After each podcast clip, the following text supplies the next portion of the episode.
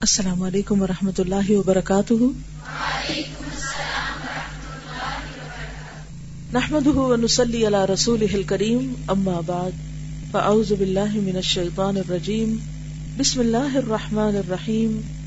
رب شرح لی صدری ویسر لی امری وحلل اقدتم من لسانی یفقہ قولی۔ فصل بتیس۔ ایمان اور خیر و فلاح سے دوری۔ پیچھے بات ہوئی نا کہ جب انسان غلط کام کرتا ہے تو ایمان کے دائرے سے نکل جاتا ہے۔ اسی طرح خیر اور بھلائی کے کاموں سے بھی دوری ہو جاتی ہے اس کی۔ مومنین کی رفاقت سے محروم اور دائرہ ایمان سے خارج بندہ اللہ تعالی کی ودیت کردہ اہل ایمان کی بہترین مدافعت سے بھی محروم ہو جاتا ہے۔ انسان کو مدافعت کی ضرورت کب پیش آتی؟ مثلا کوئی شخص کسی کی غیبت آپ کے سامنے کر رہا ہے۔ اور آپ اس کو جانتے ہیں کہ وہ ایسا نہیں ہے۔ کیا آپ یہ ضرورت رکھتے ہیں کہ آپ اس کا دفاع کریں؟ اور آپ کا نہیں، آپ کی غلط فہمی وہ ایسا نہیں ہے۔ کسی کے بارے میں یہ جملہ بولنا، جبکہ وہ شخص سامنے بھی نہ ہو، پاس بھی نہ ہو، ہزاروں میل دور ہو، یہ دراصل کیا ہے؟ آپ کے ذریعے اللہ تعالیٰ اس شخص کی مدافعت کرا رہا ہے۔ آپ کو غائبانہ طور پر اس کا مددگار بنا رہا ہے۔ سوچئے پچھلے ایک ہفتے کے دوران کیا آپ نے کسی کی مدافعت کی؟ چلے، اس سے پہلے کا سوال کرتی ہوں۔ کیا پچھلے ایک ہفتے میں کسی نے آپ کے سامنے کسی دوسرے کی برائی بیان کی؟ غیبت کی، کسی کا مذاق اڑایا، آپ کو سننا پڑا، چاہے آپ کو دل نہیں بھی چاہ رہا تھا۔ کیا آپ نے اس شخص کو روکا؟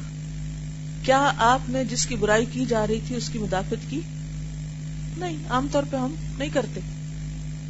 اللہ تعالیٰ اس شخص کی مدافعت کراتا ہے، جو کسی ایسے وقت میں بندے کی مدد کرتا ہے جب وہ بندہ خود موجود نہیں ہوتا۔ تو اللہ تعالیٰ ایسے بندے کی مدد کسی اور سے کرواتا ہے۔ کیونکہ ان احسن تم احسن تم لان پھر سکم نیکی کریں گے تو آپ پر لوٹے گی اور برائی کریں گے تو بھی آپ پر لوٹے گی جب ہم دوسروں کی مدافعت نہیں کرتے، تو ہماری مدافعت کہاں ہوگی؟ یہ ایک کلچر ہے۔ غائبانہ طور پر اپنے مسلمان بھائیوں کا دفاع کرنا۔ اور یہ کلچر کب ڈیولپ ہوتا ہے؟ جب انسان ڈرتا بھی صرف اللہ سے ہو اور محبت بھی اللہ سے ہو۔ یہ کسی کے لالچ یا کسی انسان کی محبت میں نہیں ہوتا۔ یہ اللہ کی محبت میں ہی ہو سکتا ہے۔ اپنے لیے ایک کام کے طور پر ایک کام لکھ لیں کہ اگر میرے سامنے کسی کی برائی کی گئی اور اگر مجھے معلوم ہو کہ وہ برا نہیں، تو میں اس شخص کا دفاع کروں گی۔ اس کا اجر آپ کو کیا ملے گا؟ کہ جس وقت آپ دفاع کی ضرورت مند ہوں گے تو آپ کا بھی دفاع کیا جائے گا۔ لیکن یہاں بات دوسری طرح ہو رہی ہے کچھ، کہ بندہ اہل ایمان کی بہترین مدافعت سے بھی محروم ہو جاتا ہے، کیونکہ اللہ تعالی اہل ایمان کی جانب سے مدافعت کرتا ہے۔ بندہ اپنے آپ کو دائرہ ایمان سے خارج کر چکا ہو، تو خیر و فلاح سے بھی محروم کر دیا جاتا ہے۔ جن قیمتی خصوصیات کو اللہ تعالیٰ نے اپنی کتاب میں ایمان سے وابستہ قرار دیا، وہ تقریباً ایک سو ہیں۔ قیمتی خصوصیات جو ایمان والوں میں پائی جاتی ہیں، وہ تقریباً ایک سو ہیں۔ انہوں نے کس طرح قرآن کا مطالعہ کیا اندازہ کریں۔ ان میں سے ہر خصوصیت سے دنیا و معافیہ کی خیر و فلاح وابستہ ہے۔ ایمان والوں کو اللہ تعالیٰ اجر عظیم سے نوازتا ہے۔ ارشاد ہے وسوف اللہ المؤمنین اجرا عظیما النساء۔ اور اللہ ایمان والوں کو بڑے بڑے اجر دے گا۔ دنیا اور آخرت کے شر اور برائیوں سے اللہ انہیں بچاتا اور ان کی مدافعت کرتا ہے۔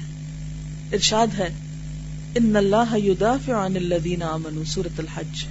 اللہ ایمان والوں سے ان کے دشمنوں کے شر کو ہٹاتا رہتا ہے، دفاع کرتا ہے۔ اور اگر دشمنوں کا شر نہ ہٹے تو وہ صرف دشمنوں کی سازش نہیں ہوتی۔ وہ کیا ہوتا ہے؟ اللہ کی طرف سے دفاع نہیں ہو رہا ہوتا، اللہ کی طرف سے مدد نہیں آ رہی۔ اور یہ جو دفاع ہے انہوں نے اس کو، اس معنی میں لیا کہ دنیا اور آخرت کے شر اور برائیوں سے۔ اس میں آپ دیکھیے کہ یوسف علیہ السلام کو کس طرح اللہ سبحان و تعالیٰ نے اس عورت کے شر سے بچا لیا۔ یہ بھی دراصل اللہ کی برہان تھی۔ تو گناہوں سے بچنے کی قوت بھی کون دیتا ہے؟ اللہ۔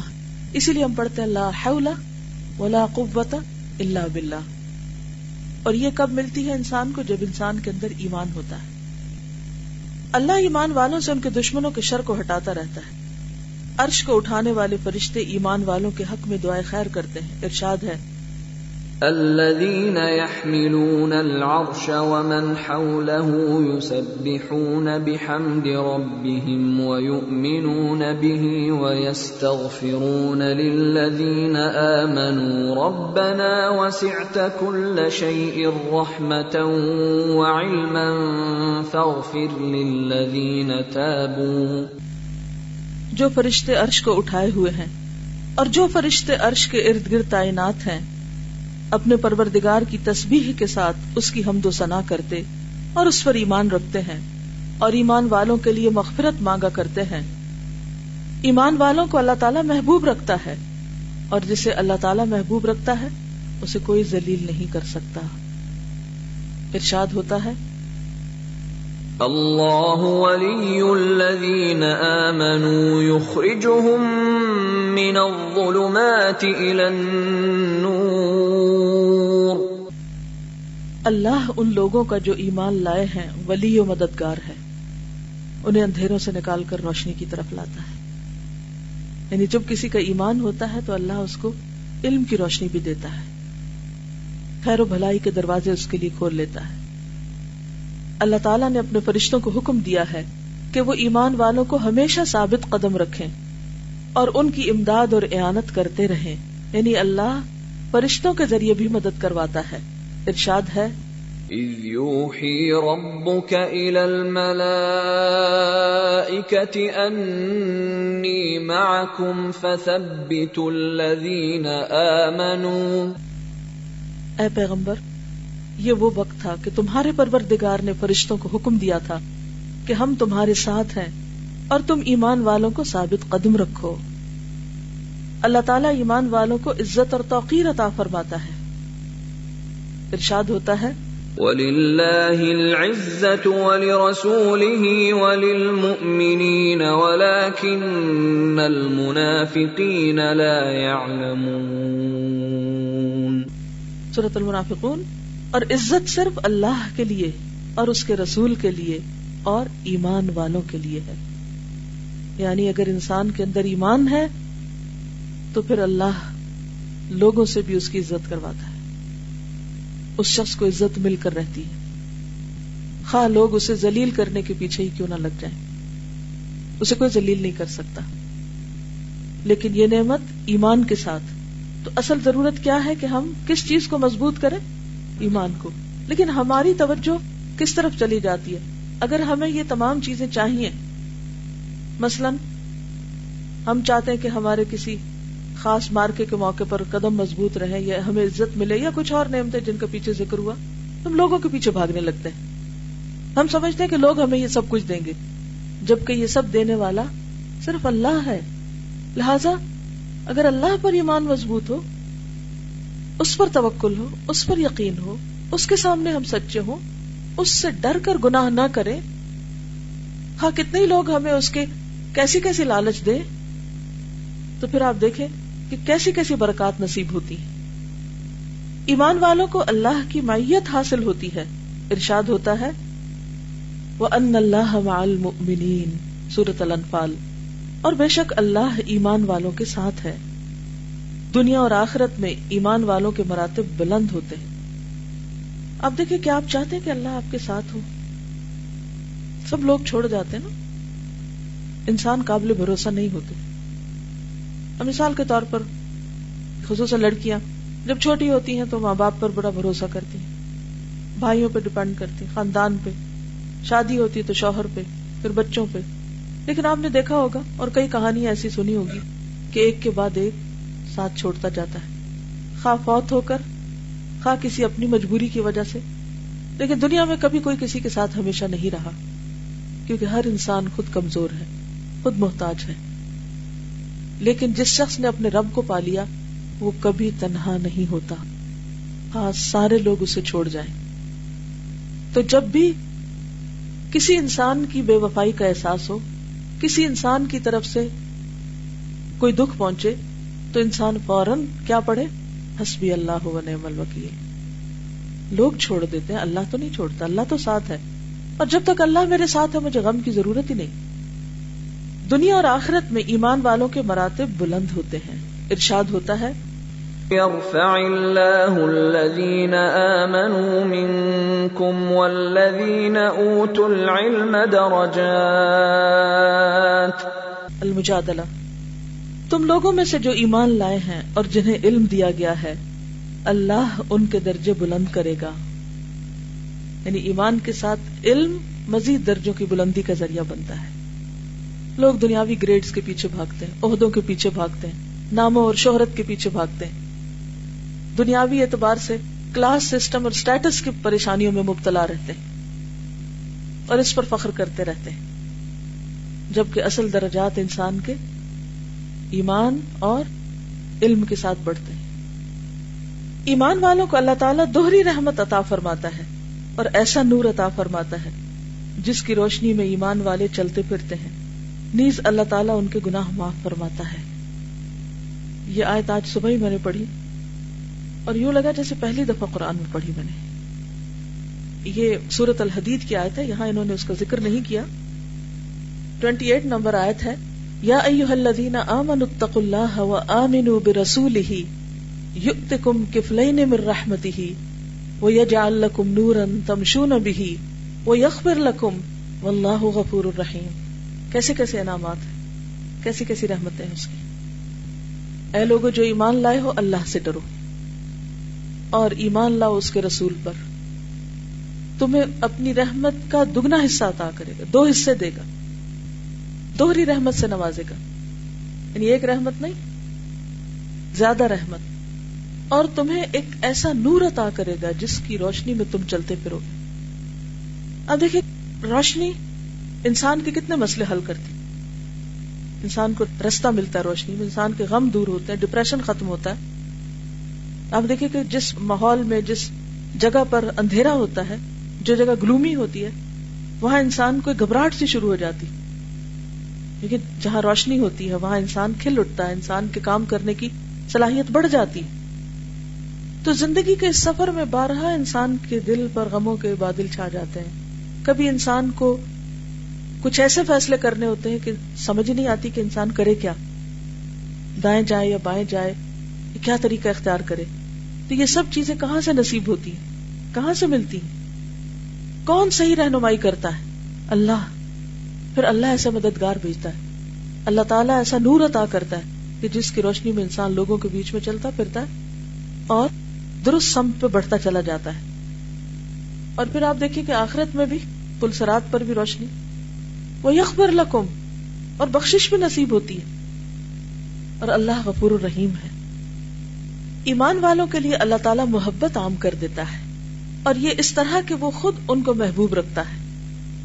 اپنے فرشتوں میں اور پھر اپنے پیغمبروں اور صالح بندوں میں انہیں محبوب بنا دیتا ہے۔ یعنی ایسے لوگوں سے نیک لوگ محبت کرتے ہیں۔ اللہ تعالیٰ ایمان والوں کو شدید ترین خوف و حراس کے وقت بھی امن اور اطمینان عطا فرماتا ہے۔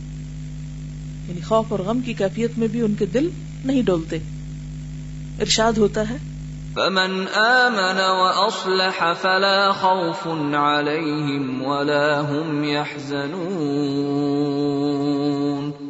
سورة الانعام، جو ایمان لایا اور اس نے اپنی حالت کی اصلاح کر لی۔ تو ایسے لوگوں پر نہ کسی طرح کا خوف تاری ہوگا اور نہ وہ آزردہ خاطر ہوں گے۔ ایمان والے ان لوگوں میں شامل کر لیے جاتے ہیں، جن پر اللہ تعالیٰ نے بڑے بڑے انعامات کیے ہیں۔ جن کی راہ طلب کرنے کے لیے دن رات میں سترہ مرتبہ ہمیں حکم دیا گیا ہے۔ کہاں؟ شب و روز میں سترہ رکت نماز فرض ہے۔ اور ان میں سے ہر رکت میں سورت فاتحہ پڑھنا فرض ہے۔ جس کے اندر اح دن المستقیم سراط الدین انعمت علیہم۔ اللہ ہمیں سیدھا راستہ دکھا۔ ان لوگوں کا راستہ جن پر تو نے انعام کیا یعنی جن سے تو راضی ہے۔ ہمیں ان کا راستہ دکھا۔ ہم بھی ویسے ہی کام کریں۔ ہم بھی ان کے طریقے پر چلیں۔ ہم بھی ہم جیسے بن جائیں۔